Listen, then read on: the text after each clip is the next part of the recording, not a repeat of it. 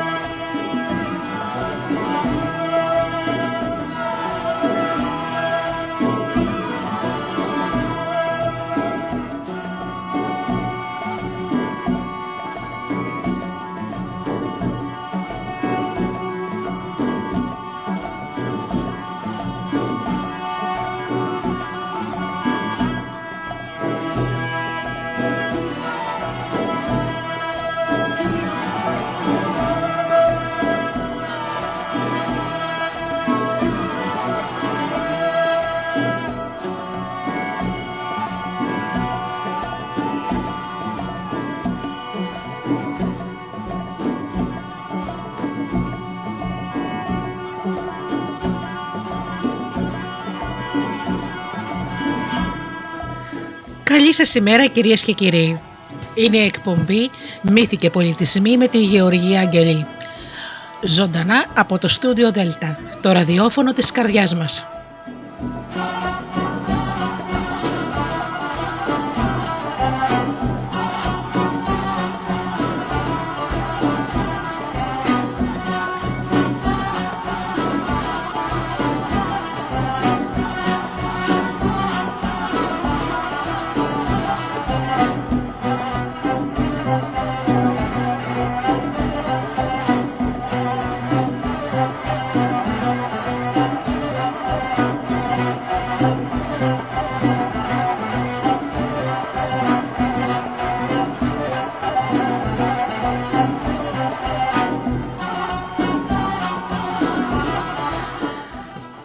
Αγαπημένοι μου φίλοι και πάλι μαζί σήμερα έχουμε ένα ωραίο βιβλίο να παρουσιάσουμε «Ο κήπος των μεταμορφώσεων» της ε, Βαλάση.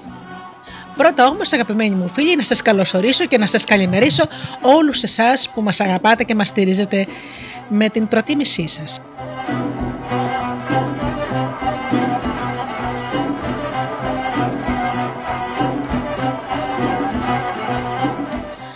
Καλημέρα στους φίλους που μας ακούν από κινητά και tablets.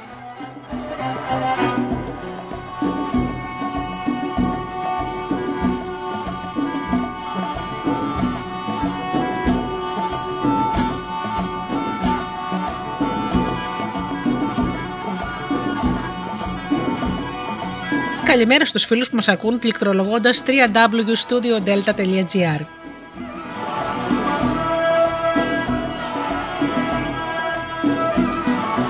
καλημέρα και στους φίλους που μας ακούν από τις μουσικές σελίδες τις οποίες φιλοξενούμαστε όπως είναι το Live24.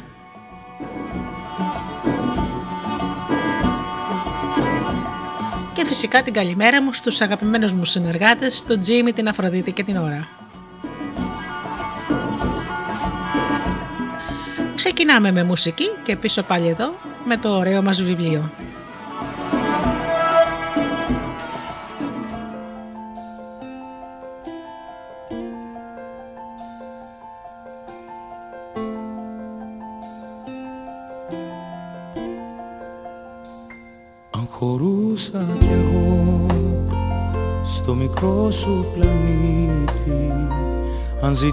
Ζητούσες να έρθω να μη σε έχει λείπει το παλιό μου εαυτό. Θα τον άφηνα πίσω τον κρυμμένο ουρανό της καρδιάς σου να ζήσω. Στο μακρινό σου το αστέρι να μου κρατά σφιχτά το χέρι. Μικρέ μου πριγκιπάκι σου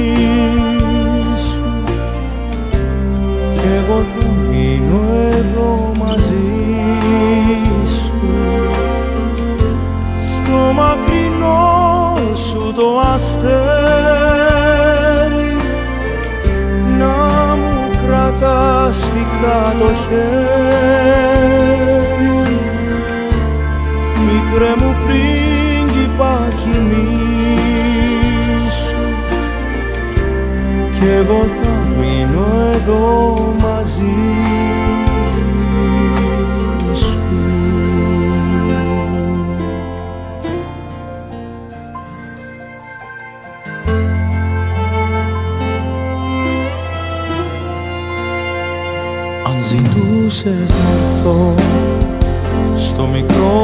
μικρό σου τα αστέρι αν μπορούσα να δω της ψυχής σου τα μέρη θα νικούσα το εγώ που εδώ με κρατάει.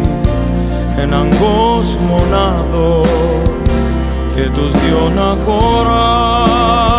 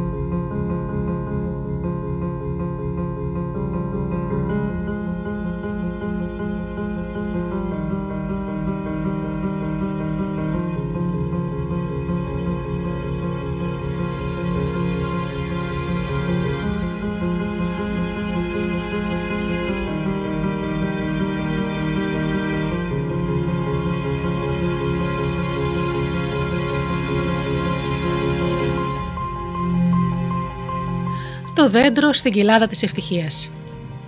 Κόρη του ωκεανού, είπαν όρια Λεύκη. Γεννήθηκε στο μακρινό ορίζοντα μαζί με τα κύματα και τα σημαίνια σύννεφα ανάμεσα στον ήλιο, τους αφρούς και τους ανέμους. Την καμάρωνε ο πατέρας της ο ωκεανός. Την επενούσαν τα αδέλφια της, τα κύματα. Την ομορφοστόλιζαν οι φίλοι της στα σύννεφα. Ήταν εξέγνιαστη και ευτυχισμένη. Αλλά μια κρύα μέρα την είδε ο Άδης ο αγέλαστος και την αγάπησε πολύ αυτός που ποτέ την αγαπούσε και την πήρε μαζί του. Την πήρε έτσι όμορφη, λιγερή και ασημένια στο σκοτεινό του βασίλειο. Και εκεί που ποτέ ο ήλιος δεν έφτανε, τώρα λαμποκουπούσε η λεύκη. Και εκεί που ποτέ γέλιο δεν αντιχούσε, τώρα τραγουδούσε η λεύκη. Και εκεί που μόνο κατάρες ακούγονταν, θρύνη και βογγητά, τώρα ζέστενε η αγάπη της λεύκης. Κύλησαν τα χρόνια, πέρασε ο καιρός και η αγαπημένη του θανάτου πέθανε. Πόνεσε ο αφέντης του πόνου. Θρύνησε ο άρχοντας των δακρύων. Όμως ζωή δεν μπόρεσε να χαρίσει αυτός που έπαιρνε ολονών τις ζωές. Αλλά και πάλι, πώς να χάσει για πάντα την αγαπημένη του. Έτσι είπε και πρόσταξε και η Λεύκη έγινε δέντρο ψηλό, λιγνό και ασημένιο. Λεύκα, στα ηλίσια παιδεία, που είναι όπως λένε η κοιλάδα της ευτυχίας και των ονείρων.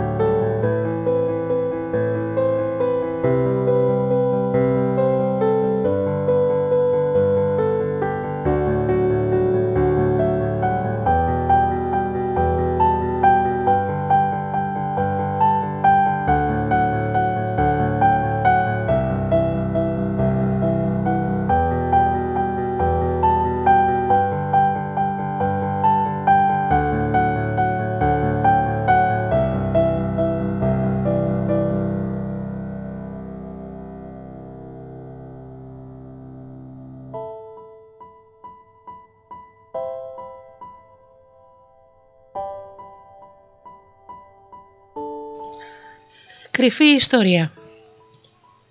Θλιβερή είναι η ιστορία της ωραίας νύμφη που λεγόταν Εμίνθη. Η Μίνθη δεν γεννήθηκε ανάμεσα στα λουλούδια, δεν έπαιξε με τις πεταλούδες και τα πουλιά. Η μύθη ποτέ της δεκαθρεφτίστηκε σε γαλάζια λίμνη, ούτε έφτιαξε ποτέ στεφάνια με νάρκε και ελιαχτίδε. Κανένας δεν την έβλεπε, κανένας δεν την άκουγε ποτέ, γιατί η Μύνθη είχε γεννηθεί μέσα στα σκοτάδια της γης. Η συντροφιά τη είχε μόνο τους σιγρού βράχους και το τραγούδι των υπόγειων ποταμών. Για στολίδια της, τις μπλεγμένες ρίζες και τις φλέβες τις μυστικές από χρυσό και ασίμι. Για παιχνίδια της τα μπαμπάλαια όστρακα και τα σχήματα από τις χαμένες αχιβάδες και τα πετρωμένα φύλλα. Μια μέρα ο άρχοντας του κάτω κόσμου ένιωσε την ευωδιά της μεθυστική να τον τυλίγει. Διψασμένος για λίγη χαρά, έτρεξε κοντά της και εκεί αποξεχάστηκε. Η Περσεφόνη όμως η γυναίκα του ζήλεψε και οργίστηκε και ορκίστηκε να εκδικηθεί τη μυρωμένη νύφη. Άφησε βιαστικά το παλάτι της αιώνιας νύχτας, πέρασε μυστικά στους ασφόδελους των λεβαδιών, γλίστρησε στα στενά λαγούμια της λάβας και φανερώθηκε ξαφνικά μπροστά στη Μύνθη. Η Μύνθη λεπτή και διάφανη. Προσπάθησε να κρυφτεί ανάμεσα στις σχισμές των βράχων, να κρατηθεί από τους στελαχτήτες στις βαθιές σπηλιές, να χαθεί στους κήπους από τις πλεγμένες ρίζες, να διαλυθεί στις νεροσταγόνες, να μπερδευτεί στους κοχλίες των πετρωμένων ζώων και των αιώνων. Μα η Περσεφόνη, η κυρά του ερεύους, παντού την έβρισκε και διάκοπα την κυνηγούσε. Και κάποια στιγμή την έπιασε και την ποδοπάτησε. Ο Άδης είδε και δεν μίλησε. Μόνο μετά το κακό πήγε κοντά, μάγεψε τη μυρωμένη σκόνη και την έκανε φυτό, τη μέντα, με μαβιά λουλούδια.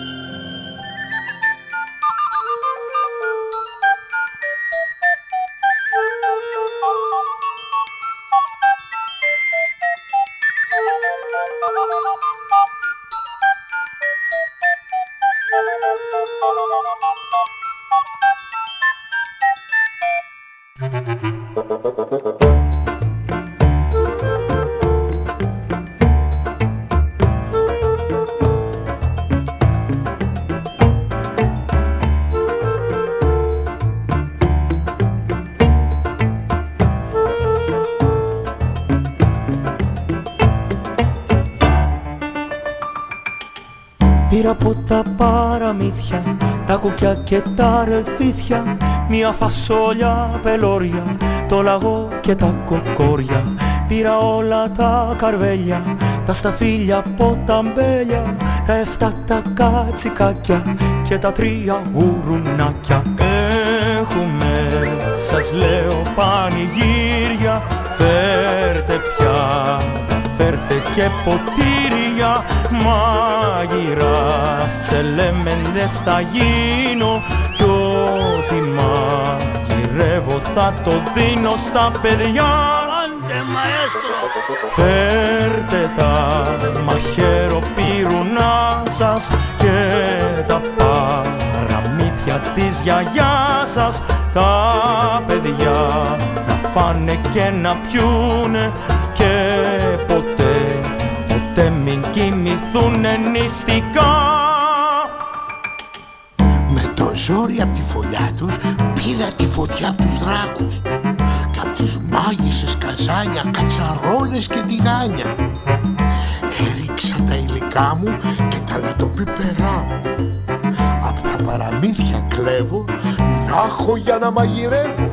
Έχουμες σας λέω πανηγύρια Φέρτε πιάτα, φέρτε και ποτήρια Μάγειρας, τσελέμεντες θα γίνω Κι ό,τι μαγειρεύω θα το δίνω στα παιδιά. Φέρτε τα μαχαίρο πύρου σας και τα παραμύθια της γιαγιάς σας τα παιδιά να φάνε και να πιούνε και ποτέ, ποτέ μην κοιμηθούνε νηστικά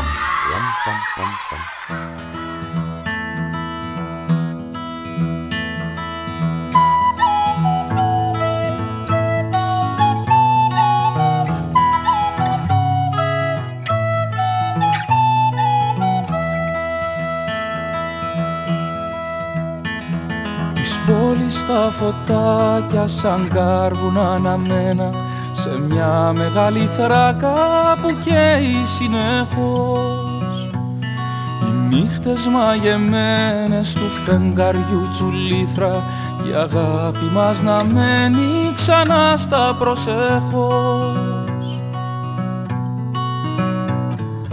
Έξω από την πόρτα σου μια θάλασσα θα πλώσω και θα σου κεντήσω χρυσή ακρογιαλιά. Με την τρίπια βάρκα μου κρυφά θα σε σημώσω και θα ναυαγίσω στη γλυκιά σου αγκαλιά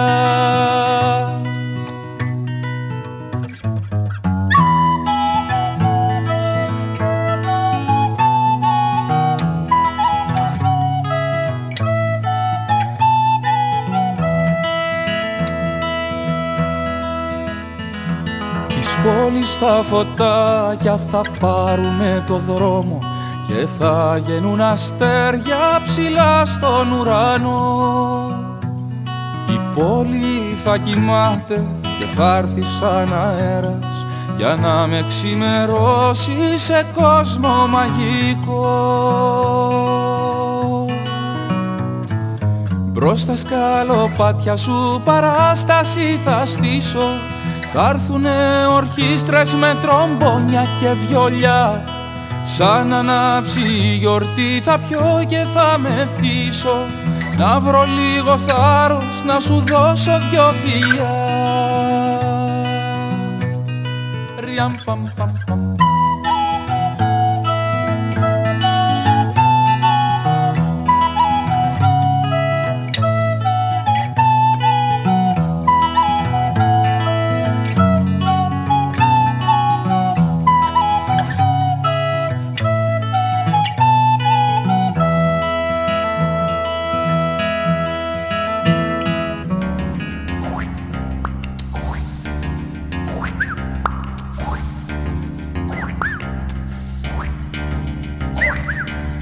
Τέσσερις σου κερασιές Ανθισμένες κερασιές Κουνάν κουνάν την κούνια σου Μέσα στα αστέρια. Τέσσερις σου κερασιές Ανθισμένες κερασιές Κουνάν κουνάν την κούνια σου Μέσα στα αστέρια. Και τα φύτα φύλλα Σώπα για να ακούσεις Με τις πράτης πράσινες Τις μικρές πατούσες τους στήσαν το χώρο χώρο πάνω στον αέρα. Και με τα χεράκια σου δίνεις το ρυθμό. Και στα φύστα φύλλα και στα αστέρια.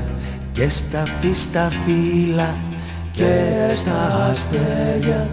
Τέσσερις σου κερασιές ανθισμένες κερασιές Κουνάν κουνάν την κούνια σου μέσα στα αστέρια και τα φύτα φύλλα σώπα για να ακούσεις με τις πράτης πράσινες τις μικρές πατούσες τους. Στήσαν το χώρο χώρο πάνω στον αέρα και με τα χεράκια σου δίνεις το ρυθμό, δίνεις το ρυθμό Δίνεις το ρυθμό, δίνεις το ρυθμό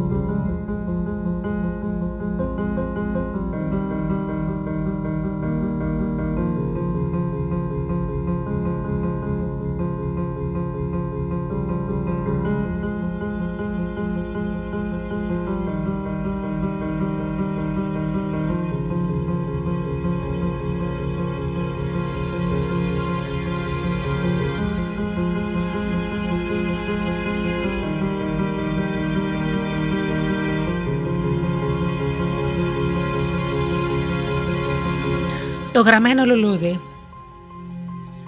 Δέκα χρόνια κράτησε ο πόλεμος των Ελλήνων στην Τρία. Δέκα χρόνια θάνατος, φόβος και ρήμωση. Γενναίοι και γενναίοι βόγγιξαν και μάτωσαν κάτω από τα τείχη στην ακρογιαλιά, στον κάμπο. Αθώοι υπότισαν το ίδιο χώμα με τα δάκρυά τους. Δειλοί και μικρόψυχοι, προδότες και καιροσκόποι. Πάσχεσαν να κάνουν αυτή την τιμημένη λάσπη νόμισμα για να εξαγοράσουν τη δόξα. Τώρα τα όπλα του ένδοξου Αχηλέα που σκοτώθηκε τα βάλανε οι Αχαιοί στη μέση. Ποιος θα τα πάρει; Τα ζητάνε δυο. Ο ένας είναι ο ευγενικός και μεγαλόπροπος Αία, ο γιος του Τελαμόνα από τη Σελαμίνα. Ο άλλος είναι ο πολεμήχανος Οδυσσέας, ο γιος του Λαέρτη από την Ιθάκη. Μπροστά στους συναγμένους αρχηγούς του στρατού και το πλήθος των στρατιωτών, των ακολούθων, των βοηθών και των περιέργων, οι δύο αρχηγοί μιλάνε, ο καθένας με τη σειρά του. Πρώτος ο Αία, το έρκος των Ελλήνων, εξηγεί τα δίκαια του, το δικαίωμά του να πάρει και αυτό στα τιμημένα όπλα. Μα ο Αία είναι πολεμιστής. Στα λόγια είναι άμαθος και αδέξιος. Δεν ξέρει από πονηριέ και επιτίδιε κουβέντες. Αυτός που ποτέ δεν δίστασε να αναμετρηθεί με τους εχθρούς, ακόμα και ολομόναχος, αυτός που η ευγένεια της ψυχής του είναι ίση με τη γενναιότητα και το θάρρος του. Αντίθετα, ο Οδυσσέας μιλάει και μαγεύει το πλήθος. Αυτός ξέρει καλύτερα τους σκοτεινούς λαβύρινθους των συλλογισμών, παρά τα θανατερά πεδία των μαχών, και από το αγώνισμα του όπλου, πιο γνωστό του είναι το αγώνισμα της γλώσσας. Σύσσωμη η σύναξη των αρχηγών και του στρατού αποφασίζει να δοθούν τα ιερά όπλα του μεγάλου πολεμιστή, όχι σε αυτόν που θα τα σηκώσει ακόμα πιο ψηλά, αλλά σε αυτόν που μη αντέχοντας το βάρος τους θα πατήσει πάνω τους για να φανεί ψηλότερος. Τα όπλα του Αχηλέα λοιπόν οι Αχαιοί δεν τα έδωσαν στον γενναίο Έαντα, αλλά στον πονηρό Οδυσσέα. Μετά από αυτή την αδικία, ο Αία δεν αντέχει τη ζωή. Τρελός από την απελπισία του, σκίζει με το ξύφος στο στήθος του, που τόσες φορές υπερασπίστηκε την τιμή των Ελλήνων. Αλλά την ώρα του θανάτου του πράγμα παράξενο από το αίμα του φύτρωσε το δελφίνιο, ένα λουλούδι με γράμματα. Πάνω στα μικρά πέταλα δύο γράμματα, Α και Ι. Τα δύο πρώτα γράμματα από το όνομα του ήρωα, σαν επίγραμμα και σαν παράπονο.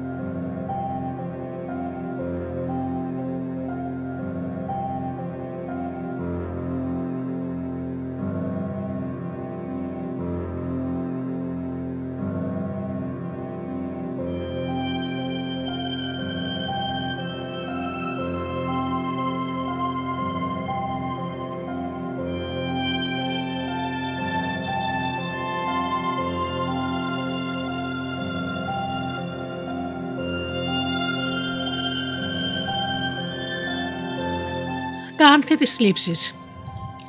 Κάποτε μια βασιλοπούλα βασανισμένη από άνω έρωτα έγινε φυτό, μυρσίνη.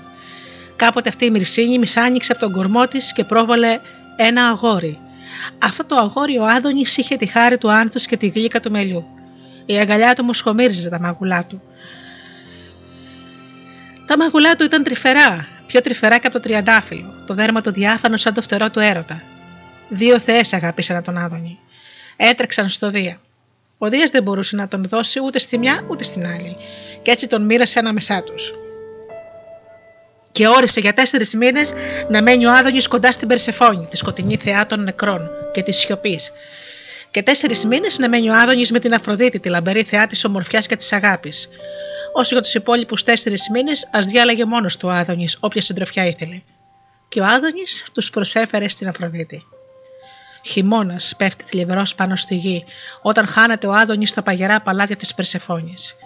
Γορτάζει γη και λουλουδίζει, όταν ανεβαίνει ο Άδωνης και σμίγει με την Αφροδίτη. Όπου πατάει το παλικάρι, το χώμα μοσκοβολάει. Βάφονται χρυσά τα κλαδιά, όπου ακουμπάνε τα, τα μαλλιά του. Σαν το αγέρι τρέχει, κυνηγώντας τα γρήμια και τα χόρτα, ούτε που λυγίζουν στο πάτημά του. Η Αφροδίτη τον καμαρώνει, αλλά φοβάται.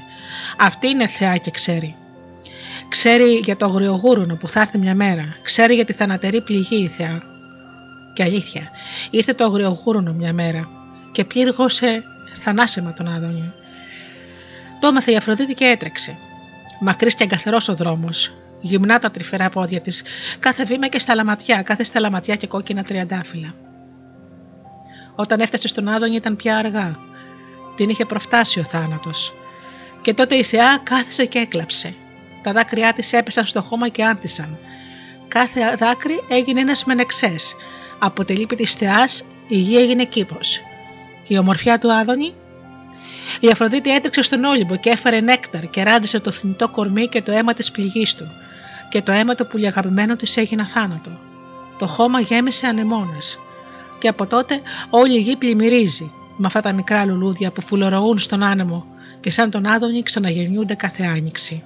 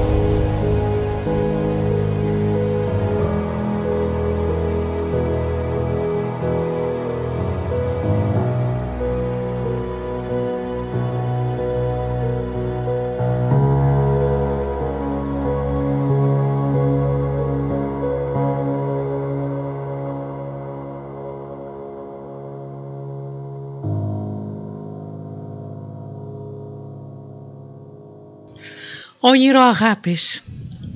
Ο Δίας ο συνεφομαζόχτης, ο αφέντης των κεραυνών, ο παντοδύναμος, έκανε μια νύχτα ένα όνειρο αγάπης και ήταν τόσο ζωντανό και τόσο μεθυστικό εκείνο το όνειρο που ο Δίας το πίστεψε. Και από την παράξενη ονειροφαντασιά του γεννήθηκε ένα παράξενο πλάσμα.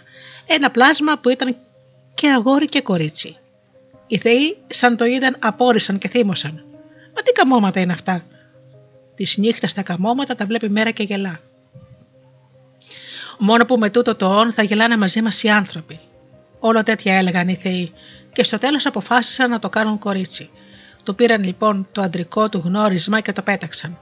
Και εκεί που το πέταξαν γεννήθηκε ένα φυτό.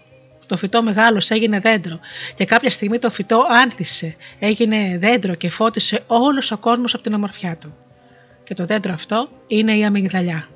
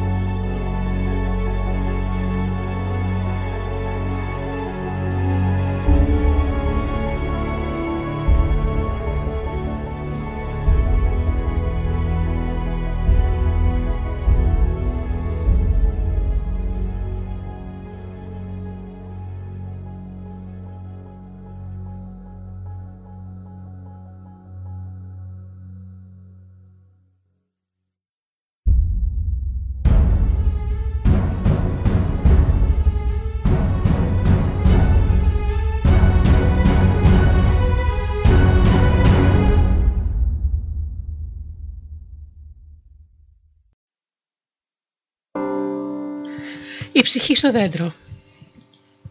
Για την αμυγδαλιά στη Θράκη διηγούνται μια άλλη ιστορία. Μια ιστορία μεγάλης και αληθινής αγάπης. Λένε λοιπόν πως η θηγατέρα του βασιλιά της Θράκης, η Φιλίδα, αγάπησε το όμορφο βασιλόπουλο της Αθήνας, το Δημοφόντα, που ήταν γιος του ήρωα Θησέα και της Φέδρας. Οι δύο νέοι χαίρονταν την αγάπη τους στα όμορφα δάση της Θράκης μέσα στο μεθύσι της αιωνιότητας που νιώθουν όλοι οι ερωτευμένοι.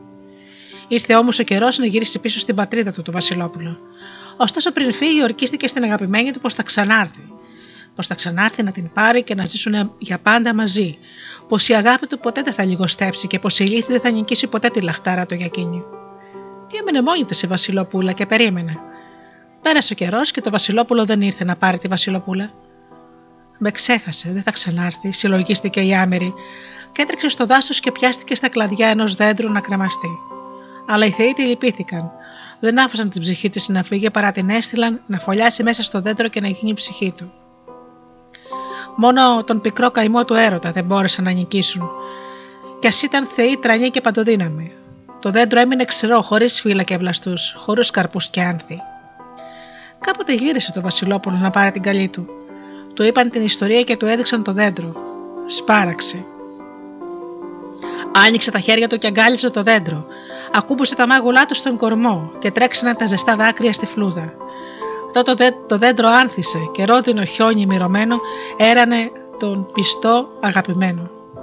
Αργότερα τα λουλούδια γίνανε καρπί και αμύγδαλα.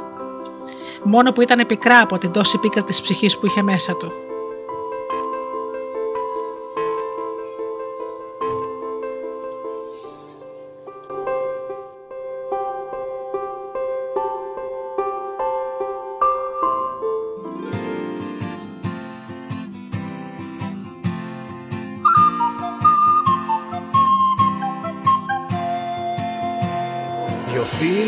Βρήκαν μια σανίδα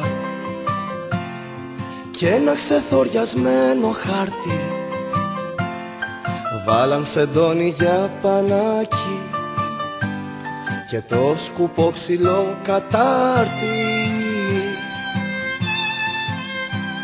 Και κάποια μέρα ξεκινήσαν με το όνειρο τους για σημαία να φτάσουνε στις γης στην άκρη να δούνε πράγματα σπουδαία.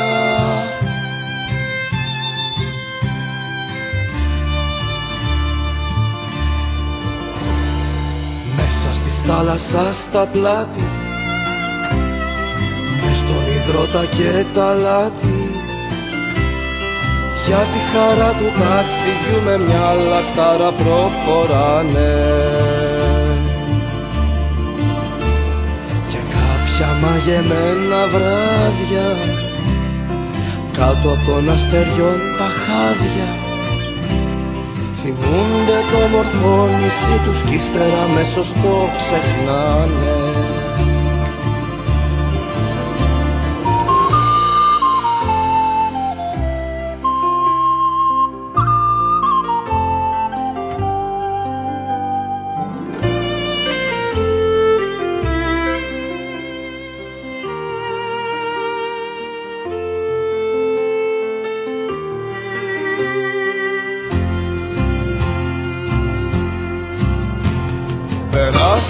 από φουρτούνες Γνωρίσαν γελαστούς ανθρώπους. Φτάσαν σε μακρινά λιμάνια Και είδαν μαγεμένους τόπους. Ανακάλυψαν ένα βάγια Με θησαύρους που ξεχαστήκαν με πειρατές γίνανε φίλοι. Κι όλα τα πλούτη μοιραστήκα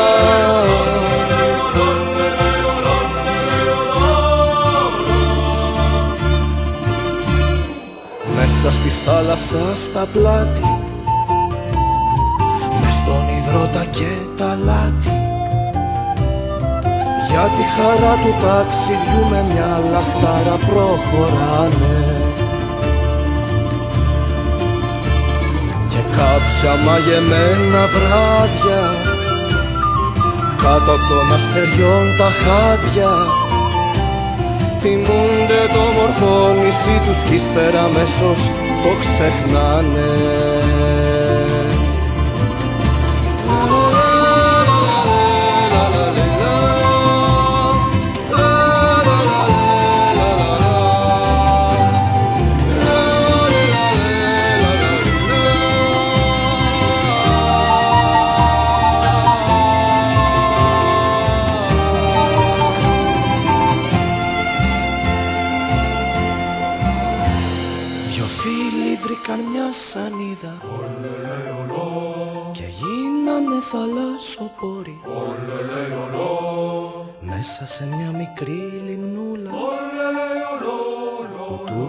τους χωρούσε με το ζόρι.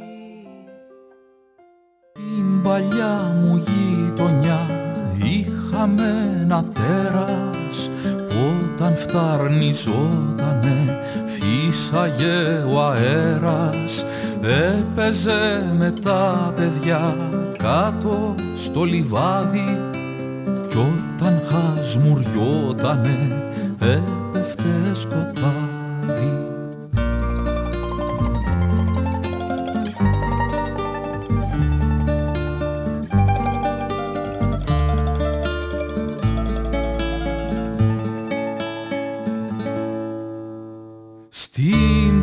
παλιά μου γειτονιά δράκος είχε σπίτι και μας μοίραζε γλυκά μόνο κάθε τρίτη.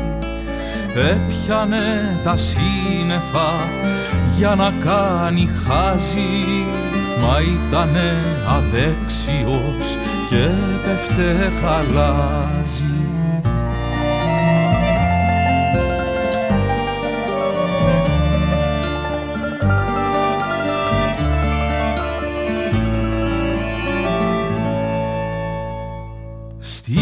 παλιά μου γειτονιά. Το θηρίο ζούσε κι ήλιους καταβρόχθιζε όποτε πεινούσε. Κι έτσι δίναμε φαΐ στο τρελό θηρίο. Να μην χάνεται το φως, να μην κάνει κρύο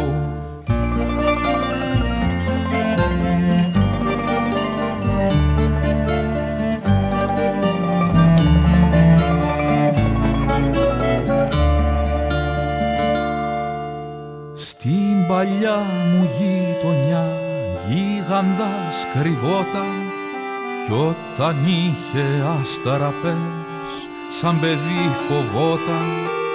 Σταματούσε η βροχή έξω τριγυρνούσε και γινόταν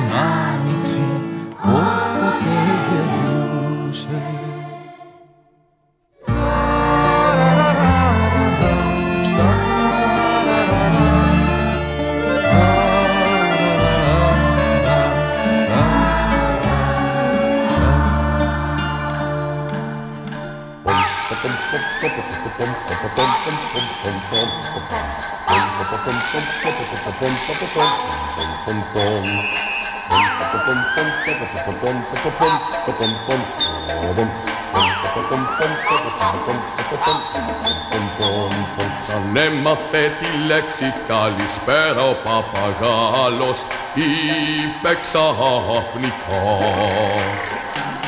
Είμαι σοφός, γνωρίζω ελληνικά Τι κάθομαι εδώ πέρα. Την πράσινη ζακέτα του φορεί και στο συνέδριο των βουλιών πηγαίνει για να τους πει μια γνώμη φωτισμένη. Για να τους πει μια γνώμη φωτισμένη. Παίρνει μια στάση λίγο σοβαρή. Παρακαλώ πολύ. Σε ρομπίχι Κοιτάζει λίγο πέρα και τους λέει Καλησπέρα, καλησπέρα, σπέρα, καλησπέρα, καλησπέρα Σπέρα, καλησπέρα, καλησπέρα, σπέρα, καλησπέρα, καλησπέρα. Ο λόγος του θαυμάστηκε πολύ. Διαβασμένος λένε ο παπαγάλος Να είναι σοφός αυτός πολύ μεγάλος. Αφού μπορεί και ανθρώποι να μιλεί Αφού μπορεί και ανθρώποι να μιλεί Απ' τη συνδύα σπερμένος, ποιος το ξέρει; Πόσα βιβλία μαζί του να έχει φέρει με τις οπούς σε μίλησε και πόσα. Να ξέρεις των γραμματικών τη γλώσσα. Με τις οπούς σε μίλησε και πόσα. Να ξέρεις των γραμματικών τη γλώσσα. Κύριε Παπαγάλε, θα έχουμε την τύχη. Να ακούσουμε τι λες και παραπέρα. Κύριε Παπαγάλε, θα έχουμε την τύχη. Να ακούσουμε τι λες και παραπέρα Ο Παπαγάλος βύχει ξέρω βύχει. Ο παπαγάλος βύχει ξέρω βύχει. Μα τι να πει ξαναπέ. Καλησπέρα. Μα τι να πει ξαναπέ. Καλησπέρα. Μα τι να πει ξαναπέ. Καλησπέρα. Καλησπέρα. Μα τι να πει Καλησπέρα. Καλησπέρα Καλησπέρα. Καλησπέρα. Καλησπέρα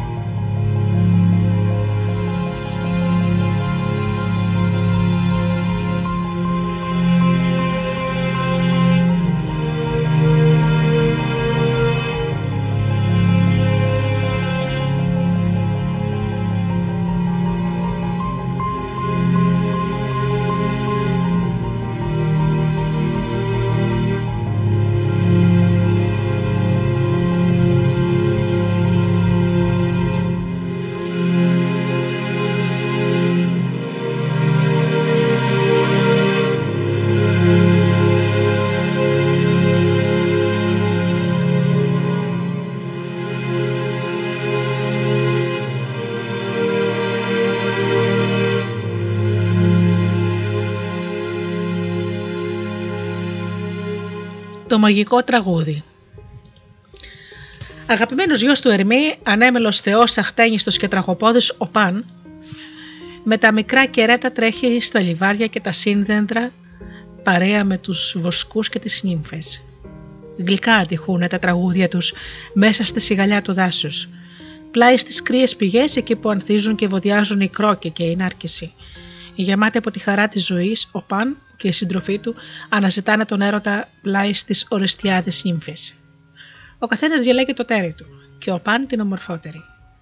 Μα η Σύριξ, πετάμορφη μέσα στις όμορφες, με φωνή πιο μελλοντική και από το αιδονιού, η νύμφη του βουνού και των μικρών χυμάρων, αρνιέται τον έρωτα του τραγωπόδωρου Θεού.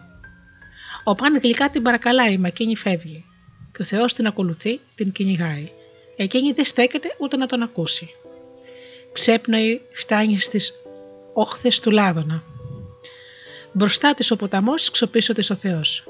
Η σύρρηξη κοιτεύει τον ποταμό να τη βοηθήσει.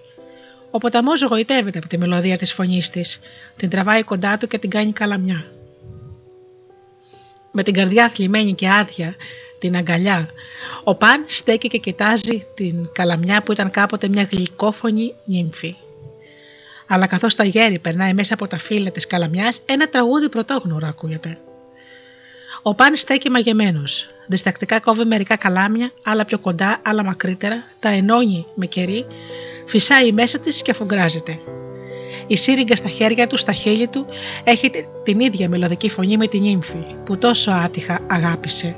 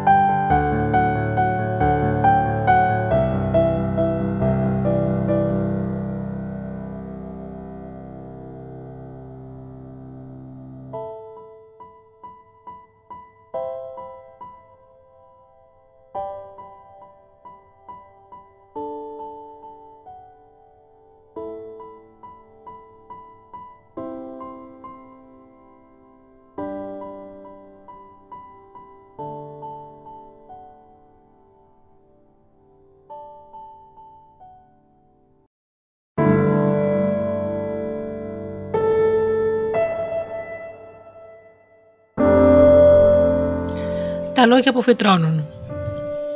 Για την καλαμιά διηγούνται και αυτή την ιστορία. Ο βασιλιάς της Φρυγία Μίδας συχνά έκανε πράγματα παράτολμα και αλόκοτα. Ευτυχώς όμως στο τέλος κατάφερνε πάντα και γλίτωνε από τις συμφορές που έπεφταν στο κεφάλι του. Αλλά αυτό δεν, το είχε, δεν τον είχε κάνει πιο φρόνιμο. Μια φορά λοιπόν ο Μίδας έκανε τον κριτή σε ένα αγώνα μουσικής. Δυστυχώς ο ένας από τους δύο μουσικούς που διαγωνιζόταν ήταν ο Θεός Απόλων, που όπως κάθε Θεός δεν είχε καμία όρεξη να χάνει. Αντίθετα, ήθελε πάντα να κερδίζει είτε το άξιζε είτε όχι. Ο Μίδας όμως όχι μόνο δεν έδωσε το βραβείο στο Θεό που το άξιζε, αλλά έκανε ζεβολιά και βράβευσε τον αντίπαλο του Θεού ένα σάτυρο, επειδή ήταν φίλος του. Ο Απόλλων με το δίκαιο του έγινε έξαλλος. Καταράστηκε λοιπόν και αυτός στο Μίδα, αφού δεν καταλάβανε από μουσική να αποκτήσει αυτα... αυτιά γαϊδάρου. Και έτσι έγινε. Ο βασιλιάς Μίδας έκανε αυτιά γαϊδάρου. Για να κρύβει αυτά τα γελία αυτιά, ο βασιλιάς φορούσε πάντα ένα σκούφο. Έτσι κανείς δεν πήρε είδη στη δυσμορφία του. Κανένας. Υπήρχε μόνο ένας άνθρωπος που ήξερε το μυστικό, ο βασιλικός κουρέας, αλλά αυτός είχε ορκιστεί να μην το πει ποτέ σε κανέναν. Αν του ξέφευγε το μυστικό, ο κουρέας ήξερε πως θα πέθανε με το φρικτότερο τρόπο. Ο βασιλικός κουρέας ήταν ένας άνθρωπος όπως όλοι, και να κρατάει μόνο για τον εαυτό του ένα τόσο μεγάλο μυστικό ήταν απάστακτο. Μα να το φωνερώσει πάλι δεν γινόταν. Και στο τέλος να τη σκαρφίστηκε. Κάθε τόσο πήγαινε μόνος στο κρυφά σε ένα πηγάδι, έσκυβε στα χείλη πάνω από το νερό και φώναζε. Ο βασιλιάς Μίδας έχει αυτιά γαϊδουρινά. Και έτσι ξαλάφρωνε. Δεν πέρασε πολύς καιρός και μέσα από τα χείλη του πηγαδιού φάνηκαν να βγαίνουν κάτι φυτά ψηλόλιγνα με φύλλα που θρόιζαν στην παραμικρή πνοή του ανέμου. Ο βασιλικός κουρέας τα είδε και παραξενεύτηκε. Πρώτη φορά έβλεπε καλάμια. Και παραξενεύτηκε ακόμα πιο πολύ όταν του φάνηκε ότι το θρόισμα των καλαμιών έμοιαζε με ανθρώπινη λαλιά και ανθρώπινα λόγια. Αφού γκράστηκε καλύτερα και τον έπιασε φρίκι. Τα καλάμια καθώς περνούσε μέσα του υπνοούλα του ανέμου ψιθύριζαν το μυστικό. Ο βασιλιάς Μίδας έχει αυτιά γαϊδουρινά.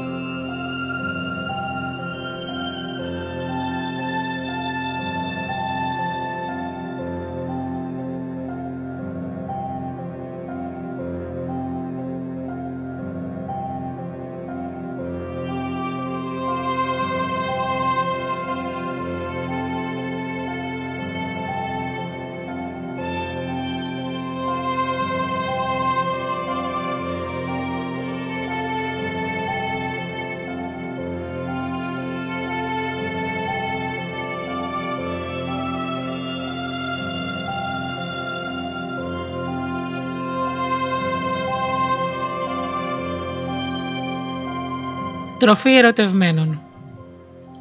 Όταν ο Δίας αντίκρισε την όμορφη Ιώ, τη θηγατέρα του αρχαιότερου βασιλιά του Άργους, την ερωτεύτηκε αμέσως. Όμως η γυναίκα του Ήρα αγρυπνά και ο Ζεύς ξέρει ότι η ζήλια της θεάς είναι φαρμακερή. Για να κρύψει την αγαπημένη του από την οργή της Ήρας, ο Δίας μεταμορφώνει την ιό σε λευκή αγελάδα. Για χάρη της κάνει να φυτρώσει από τα υγρά λιβάτια της γης ένα καινούριο λουλούδι, λευκόκρινο, του δάσους, να το έχει τροφή λεπτή και βοδιαστή λευκή ινό. Η, λευ... η λευκή ιό, που είχε την τύχη και την συμφορά να αγαπηθεί από το μεγαλύτερο Θεό.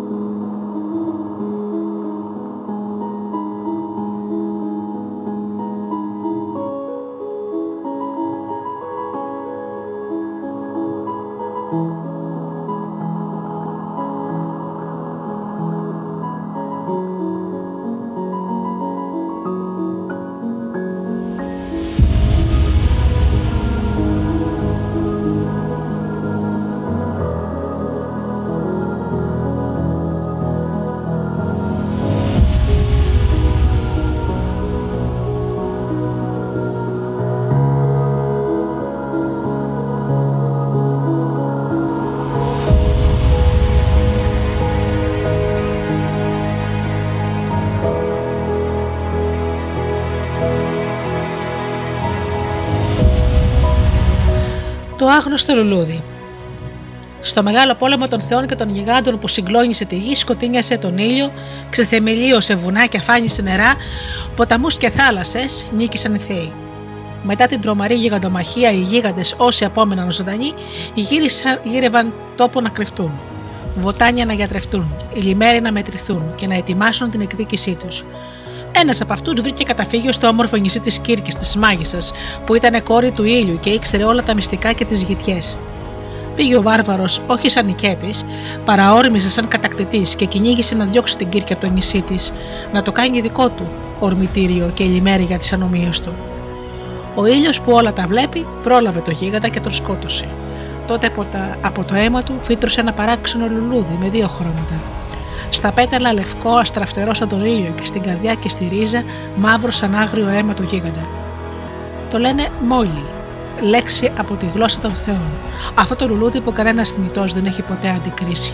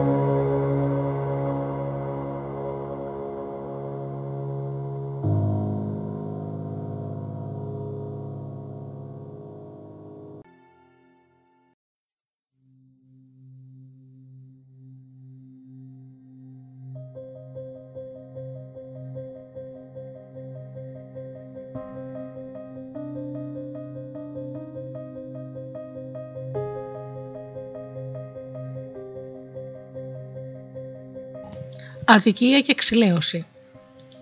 Η άρτιμη θεά του κυνηγιού, γοργής σαν τον άναμο και ανελέγεται σαν το φως, αστόχησε κάποια μέρα στο κυνήγι. Τα αλάθα τα βέλη της δεν βρήκανε κανένα στόχο. Τα λαμπερά της μάτια δεν βρήκανε καμιά φωλιά. Καθώ γυρνούσε στον τόπο της γεμάτη ασίγαστη οργή, έπεσε πάνω σε ένα βασιλόπουλο που τέριαζε τραγούδια στη φλογέρα του και καταγινόταν με χαρούμενους σκοπούς. Εσύ φταίει, του φώναξε τυφλωμένη από τη μανία της η θεά. Με τα τραγούδια σου μου διώχνει τα γρήμια μου και μου χαλάς το κυνήγι. Και φοβερή η θεά ορμάει πάνω στο αγόρι και του βγάζει τα μάτια. Μόλις έκανε αυτό το έγκλημα η θεά Άρτεμι, συνήλθε. Ντροπιάστηκε και μετάνιωσε, και επειδή ήταν θεά, όσο εύκολα δεκούσε, τόσο εύκολα διόρθωνε το κακό. Με μια θεϊκή αστραπή ξανάδωσε στο Βοσκόπουλο το φως του. Αλλά από τα μάτια του που έπεσαν στο χώμα, άνθησαν άγρια γαρίφαλα.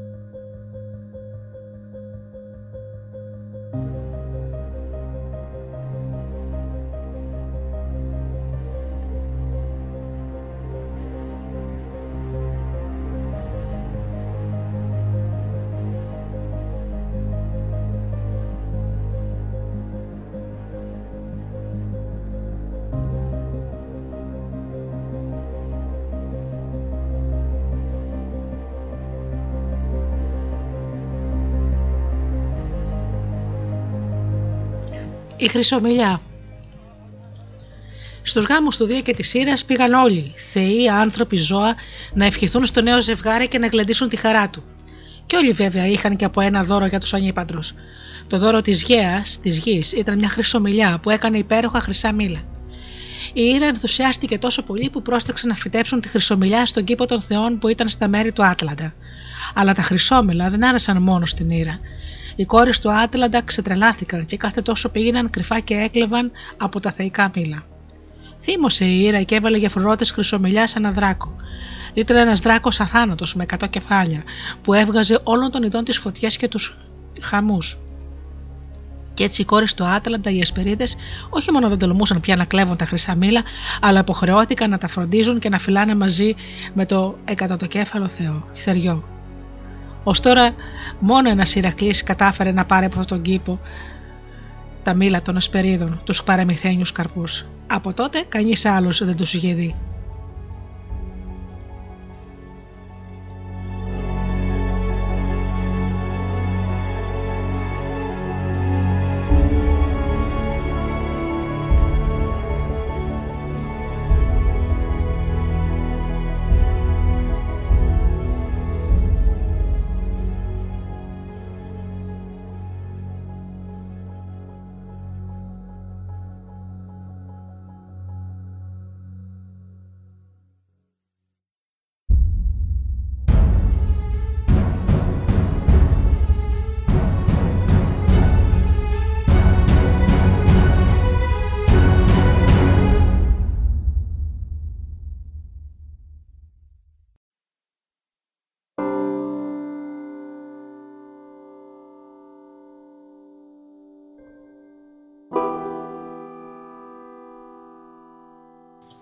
Τα ρομπίνια του χωρισμού. Η Περσεφόνη, η γλυκιά θηγατέρα της θεάς Δήμητρας, έπαιζε με τις φιλενάδες της στα ανθισμένα λιβάδια ανάμεσα στα ρόδα τους μενεξέδες και τους παράξενους ιάκυνθου που τη μεθούσαν. Και να, ξαφνικά βλασταίνει από τη γη ένας νάρκισο τόσο ωραίος και τόσο διάφανος και λαμπερός, που ούτε Θεός ούτε άνθρωπος είχε ποτέ αντικρίσει ομοιό του. Εκατό μίσχε πεταγόταν από τη ρίζα, όλοι στεφανωμένοι με αμέτρητα άνθη μυροβόλα. Η Περσεφόνη τρέχει να κόψει το θαυμαστό λουλούδι, αλλά εκείνη τη στιγμή η γη, η ίδια που είχε πλάσει εκείνο τον Άρκισο για να την παγιδέψει, ανοίγει και από τη σκοτεινή άπεσο πετάγεται ο αφέντης του κάτω κόσμου ο Άδης. Αρπάζει την Περσεφόνη πάνω στο χρυσό του άρμα και τα θάνατα άλογα του βασιλιά του, του θανάτου βυθίζονται στον κόσμο των σκιών σε ένα στραπή. Στο βασίλειο του σκότου η Περσεφόνη κλαίει και ζητάει τη μητέρα της. Στο φως της ημέρας και στο φέγκο των αστεριών η Δήμητρα γυρεύει την κόρη της. Στο ανέφαλο παλάτι των Θεών ο Δίας έχει θυμώσει. Και ο Άδης, ο βασιλιάς των κρυμμένων θησαυρών, ο Πλούτονα, αναζητάει τρόπο να κρατήσει κοντά του τη δική του την Περσεφόνη. Αν μπορούσε να την κάνει να φάει κάτι από τον τόπο του. Όμως, ποια τροφή μπορεί να της προσφέρει; Της προσφέρει το πιο πολύτιμο που έχει, ρόδι. Και η Περσεφόνη γεύεται λίγα κόκκινα ρουμπίνια. Έτσι η Περσεφόνη δένεται με τον κάτω κόσμο. Για λίγο μόνο μπορεί πια να ανεβαίνει στη γη και τότε η πλάση χαίρεται, βλασταίνει και ανθίζει. Ύστερα ξαναγυρίζει στον κόσμο των νεκρών και η μάνα της αφήνει τη γη να παγώσει, να ερημώσει από τους καρπούς και τα χρώματα, να μαραθεί και το φως λιώνει και η μέρα ξεθοριάζει, ώσπου η όμορφη κόρη να ξαναφανεί.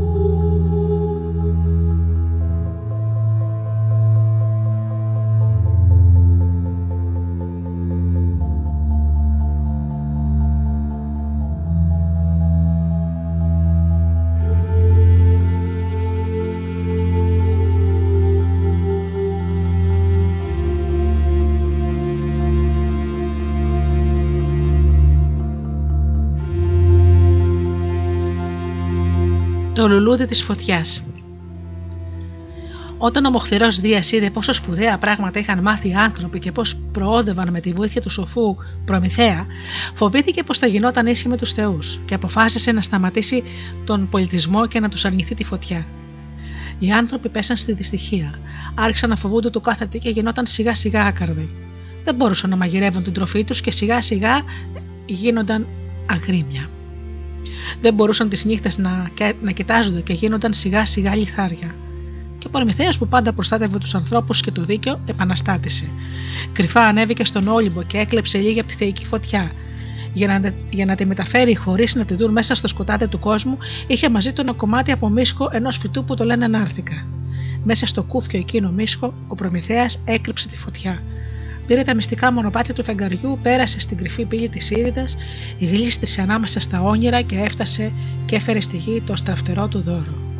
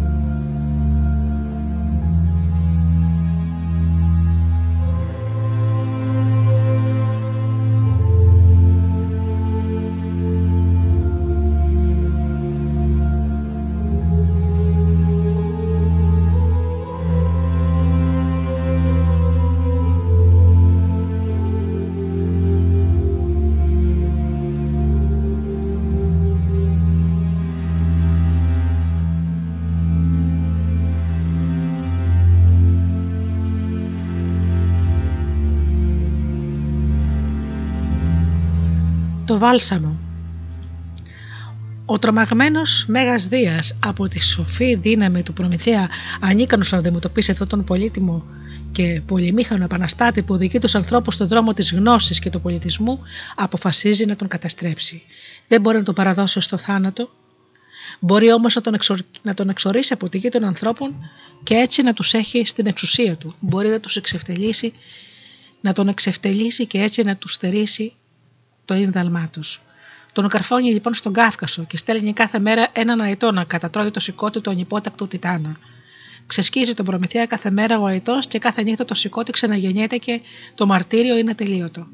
Όμως καθώς ο αετός τραβάει τα σπλάχνα του μάρτυρα, σταγόνες αίμα στάζουν από το ράμφος του και πέφτουν στη γη. Κάθε στεγόνα γίνεται λουλούδι, το βάλσαμο. Ένα πανέμορφο λουλούδι σαν τον κρόκο της κηλικίας. Μόνο η ρίζα του είναι αποτρόπαιη σαν την πράξη του Δία. Η ρίζα του άνθους μοιάζει με νοπή σάρκα γεμάτη από υγρό πιο σκοτεινό από το αίμα. Υγρό μαγικό που κάποτε η Μύδια μάζεψε και φύλαξε μέσα σε ένα κοχύλι της Κασπίας, ώσπου συνάντησε τον Ιάσονα. Και με αυτό το αίμα του πόνου η ερωτευμένη μάγισσα έφτιαξε ένα βάλσαμο και άλυψε όλο το κορμί του ήρωα για να μην νιώθει πόνο και να μην φοβάται το θάνατο.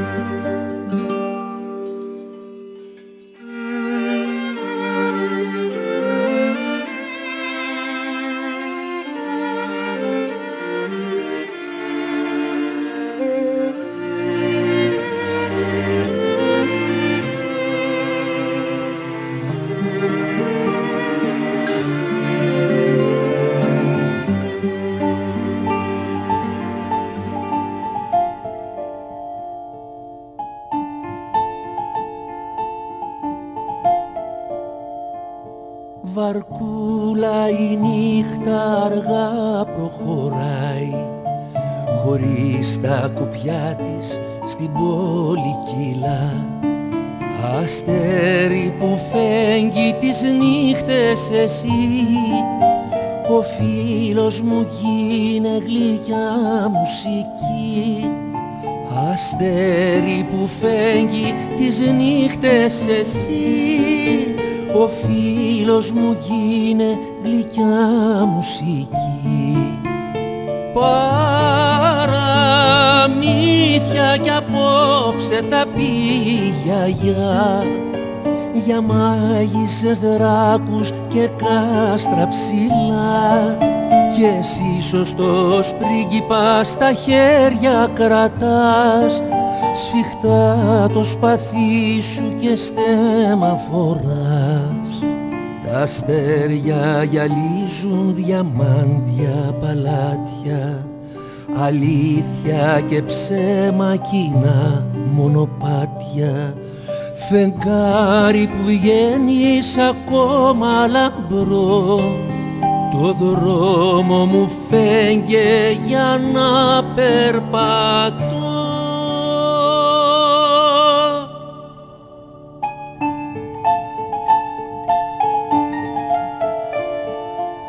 Βαρκούλα η νύχτα αργά προχωράει χωρίς τα κουπιά της στην πόλη κυλά. Αστέρι που φέγγει τις νύχτες εσύ. Ο φίλος μου γίνε γλυκιά μουσική. Αστέρι που φέγγει τις νύχτες εσύ. Ο φίλος μου γίνε γλυκιά μουσική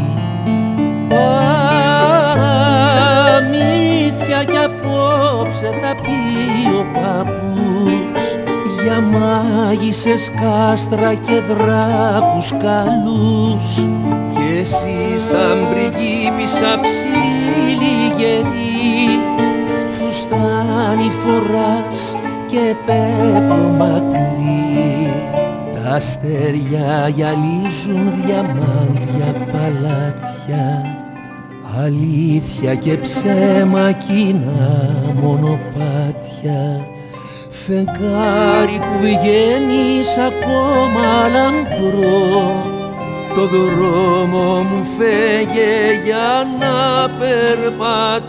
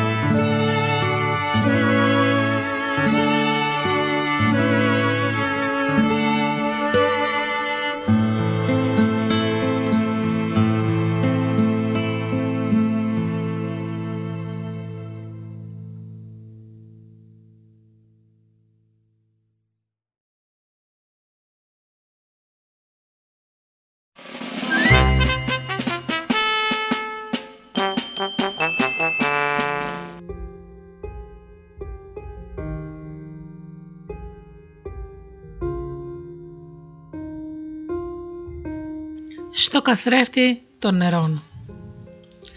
Περήφανος σαν τον ποταμό που ποτέ δεν πισωγυρίζει και ούτε νοιάζεται για το τι αφήνει πίσω του και τι παραστέρνει στο διάβατο ο Ανάρκεσος, ο γιος του ποταμού, περνούσε τη ζωή του στα δάση και τις τρεματιές. Ήταν ανέμελος και ξέγνιστος, γιατί δεν γνώριζε τη σκοτεινή προφητεία του Τηρησία. Ο Νάρκεσο θα ζήσει ως τα βαθιά γεράματα, αρκεί να μην δει ποτέ το πρόσωπό του. Γι' αυτό το πρόσωπο νεράιδε των βουνών, τριάδε και νύφες των νερών στέναζαν από πόθο, καημό και έρωτα. Γι' αυτό το πρόσωπο το τόσο όμορφο και τόσο περήφανο, η νύμφη Ιχώ έλειωσε κάποια μέρα από αγάπη και η κατάρα της ενώθηκε με την προφητεία του Μάντι. Να αγαπήσεις Νάρκησε και ποτέ να μην χαρίσει την αγάπη σου. Αλλά ο Νάρκησος δεν αγαπούσε ποτέ και τα βέλη του έρωτα που μάτωναν τις καρδιές των κοριτσιών όταν τον αντίκριζαν ποτέ δεν έφταναν στη δική του καρδιά. Βαθιά στο δάσος ήταν μια μικρή λίμνη, κρυφός ασημένιος καθρέφτης, ανέγκυθη και αρετίδωτη. Τα νερά της ούτε ζώο ούτε πουλί δεν πήρεξε ποτέ.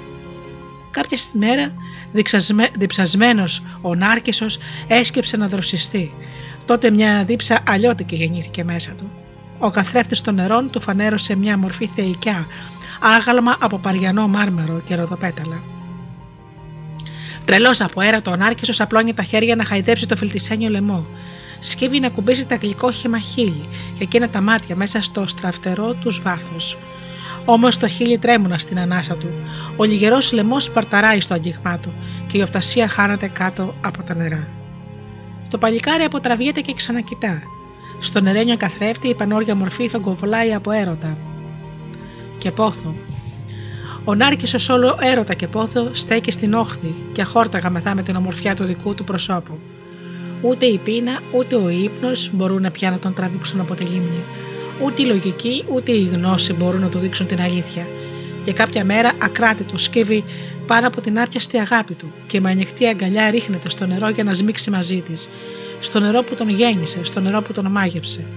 Μα ποιος πιστεύει ότι ο Νάρκησος πέθανε, η ζωή, πιο δυνατή από το θάνατο, έκανε την ομορφιά του λου... λουλούδι και στόλισε με Νάρκησο στις όχθες και τις ρεματιές.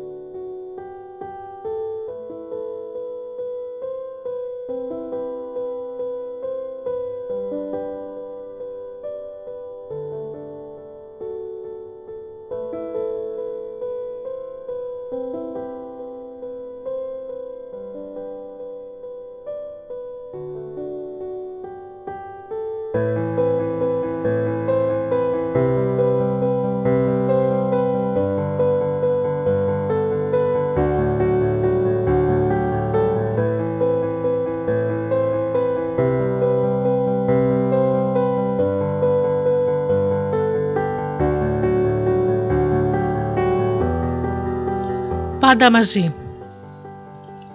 Στη μακρινή φρυγία ο τόπος είναι άπονος. Οι άνθρωποι σκληροί, εκεί οι ξένοι είναι μισητοί και καμιά θέση δεν υπάρχει για αυτούς πλάι στη σπιτική φωτιά. Έτσι το είπανε του Δία και αυτός, Έλληνας Θεός, πώς να τα πιστέψει. Κάλεσε λοιπόν τον Ερμή και κίνησαν μαζί, να δουν με τα ίδια τους τα μάτια. Ντύθηκαν με ρούχα ανθρώπινα και φτάσανε στη βάρβαρη χώρα. Και ώρες πολλές πλανήθηκαν στους δρόμους της φρυγίας. Κρύωσαν, πείνασαν, ανοιχτώθηκαν στην ερημιά.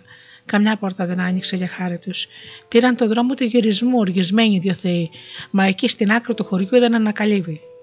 Α δοκιμάσουμε για τελευταία φορά, σκέφτηκαν, γιατί η ελπίδα μαγεύει πάντα όποιον περπατά στον κόσμο των ανθρώπων. Η πόρτα ανοιχτή. Το τραπέζι στρωμένο, η φωτιά σπίτιζε και έλαπε. Οι δύο γεροντάκια, ο Φιλίμων και η Βαυκή, καλωσόρισαν τους στρατοκόπους. Τους προσέφεραν από το φτωχικό φαΐ τους. Τους κέρασαν από το λιγοστό κρασί. Όμως παράξενο, το κρασί δεν τελείωνε όσο και να άδειζαν απανωτά τις κούπε οι δύο ξένοι. Απόρρισαν τα δύο γεροντάκια. Ύστερα κατάλαβαν και έπεσαν και προσκύνησαν τους θεϊκούς επισκέπτες. Ο Δίας και ο Ερμής πολύ ευχαριστήθηκαν και πένεσαν το φιλόξενο ζευγάρι και θέλησαν κάτι να τους χαρίσουν. Τίποτα δεν θέλουμε, είπαν στους Θεούς. Η φιλοξενία είναι χρέος και χαρά. Μα μια και επιμένετε όμως, κάντε μας τούτη τη χάρη να πεθάνουμε μαζί την ίδια ώρα αχώριστοι. Και χαμογέλασαν οι δύο θεοί και έφυγαν. Και μετά από λίγο καιρό η φρυγία ολόκληρη πλημμύρισε. Χάθηκαν οι δρόμοι και τα σπίτια με τις κλειστές πόρτες και οι άνθρωποι δίχως καρδιά. Σώθηκαν μονάχα ο Φιλίμων και η Βαφκής. Και ύστερα από πολλά χρόνια την ίδια ακριβώς στιγμή ο Φιλίμων έγινε δρύς και η Βαφκής έγινε φιλήρα.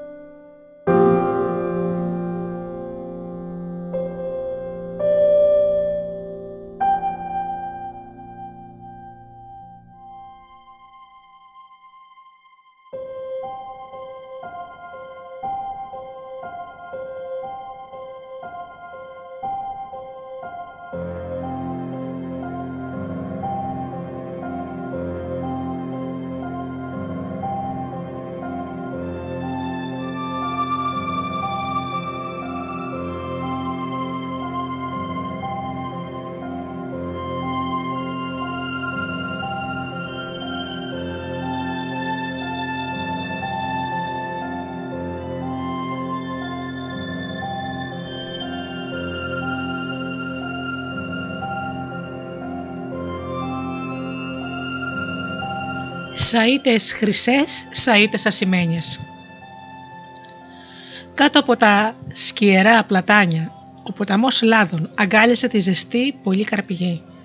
Τα νερά στραφτάλισαν, άνθησαν, ηρίδησαν και σκέπασαν τις όχθες, τις μικρές γούρνες, τις κάτασπρες κροκάλες.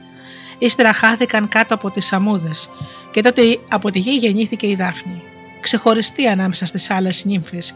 Η Δάφνη είχε το μυαλό μεστό και φρόνιμο σαν τη μάνα της στη γη, που στεριώνει όλο τον κόσμο και είχε τη θωριά πεντάμορφη και λαμπερή σαν τον πατέρα της το Λάδωνα που στολίζει την άγρια Αρκαδία. Θαμπουμένος από τη δροσερή νύμφη, ο Θεός Απόλλωνας πόθεσε μια μέρα να την κλείσει στην αγκαλιά του.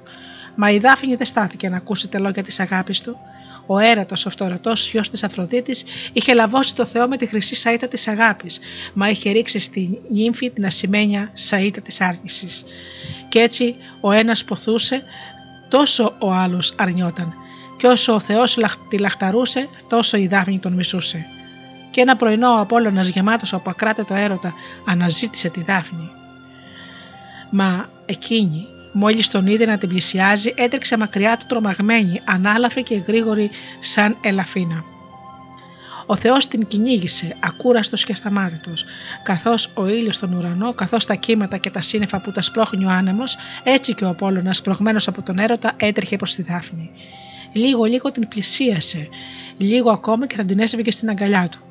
Τα χέρια του άγγιξαν κιόλας τα μαλλιά της, όταν η Δάφνη έστερε μια μεγάλη φωνή και εκέτεψε τη μάνα της να την γλιτώσει και αμέσως η γη την τράβηξε μέσα της και η Δάφνη η νύμφη απόκτησε ρίζες και φιλοσιά και έγινε η Δάφνη.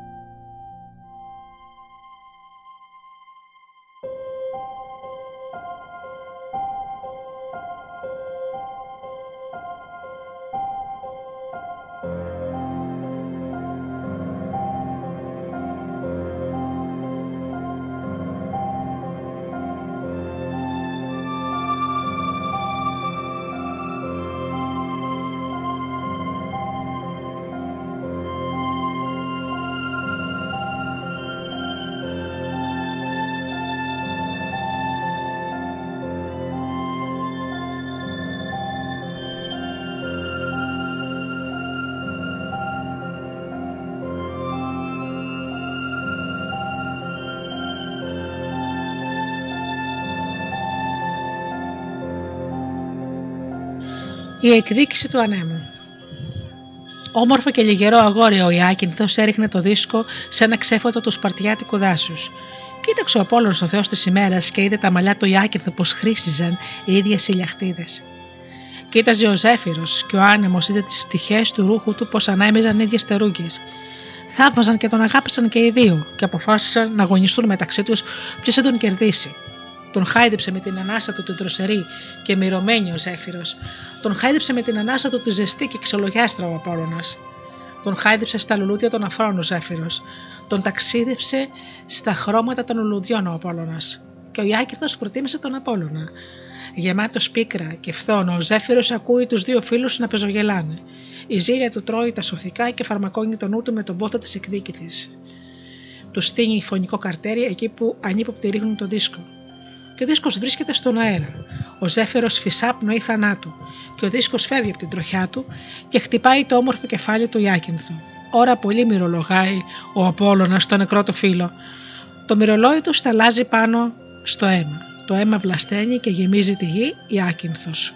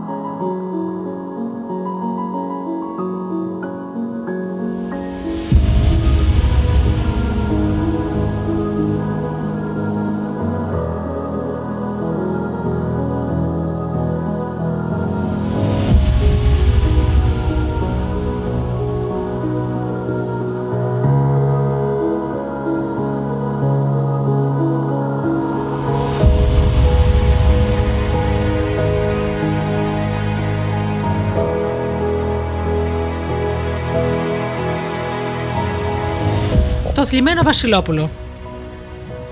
Μικρό Βασιλόπουλο ο Κυπάρισος από την Καία αγαπούσε τη ζωή του δάσους και όχι του παλατιού.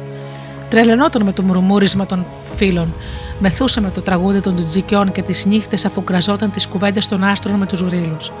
Τα βασιλικά δωμάτια και τα χρυσά ανάκλητρα ήταν φυλακή για την ψυχή του, δεν τα άντεχε. Η συναναστροφή με τους ανθρώπους και οι διασκεδάσεις του ήταν βαρετές και κατανόητες. Για τον Κυπάρισο μετρούσε μονάχα το κυνήγι, τα χνάρια ανάμεσα στα χόρτα, η κρυφή δρόμη, το σιωπηλό σημάδεμα, η ανάμετρηση και η νίκη. Και ένα ελάφι. Ένα ελάφι σαν και αυτόν λιγερό μοναχικό με τη λαχτάρα του φευγιού και στα κροδάκτυλα. Για τα φτεριά, για τα πουλιά, για τα γρήμια, ο Κυπάρισος είχε βέλη φαρμακερά, το πάτημα θανατερό, το μάτι αδυσόπιτο.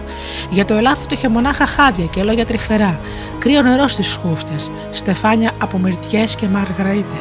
Να όμως που ήρθε μια μέρα της συμφοράς και του σπαραγμού. Βγήκε από το κυνήγι ο Κυπάρισο και μπροστά πήγαινε το ελάφι του ξοπίσω ο κυνηγός.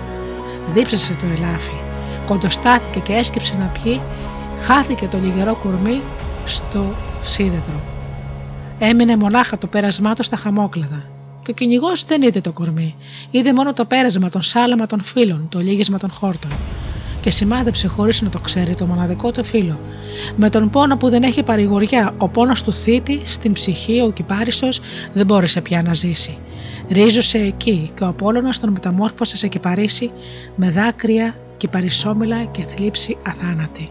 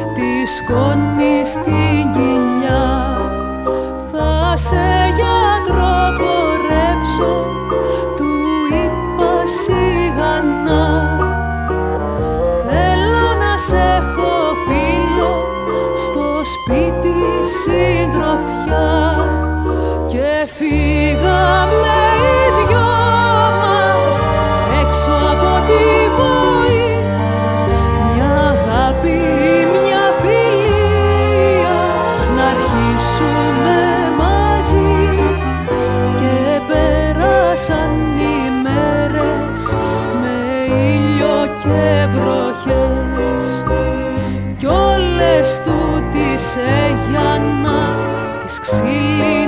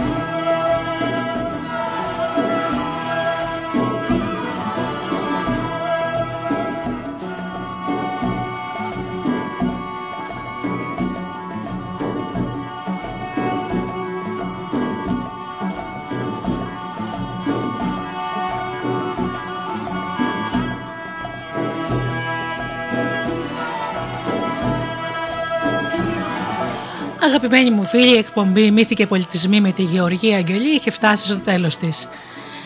Ανανεώνουμε το ραντεβού μας για το επόμενο Σάββατο στις 10 όπως πάντα με όμορφους μύθους και παραμύθια.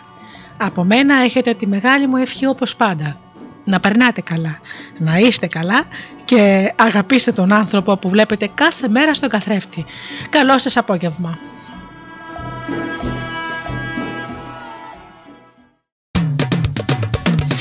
www.studiodelta.gr